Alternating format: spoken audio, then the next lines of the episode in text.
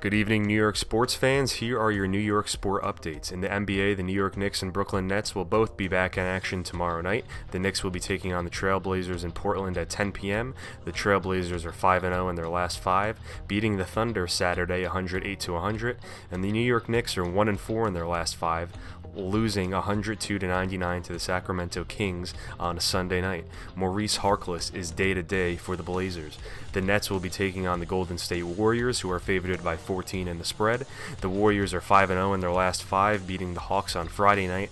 114 to 109, and the Nets are 1 and 4, losing by 3 to the LA Clippers on Sunday night. Shaun Livingston is day to day for the Warriors, and Jahlil Okafor is out for the Nets. In the NHL, the Islanders will be taking on the Canucks tonight at 10 p.m. in Vancouver. The Islanders are currently 29, 29, and 8, while the Canucks are 23, 32, and 9. The Devils and Rangers will both be back in action at home tomorrow night.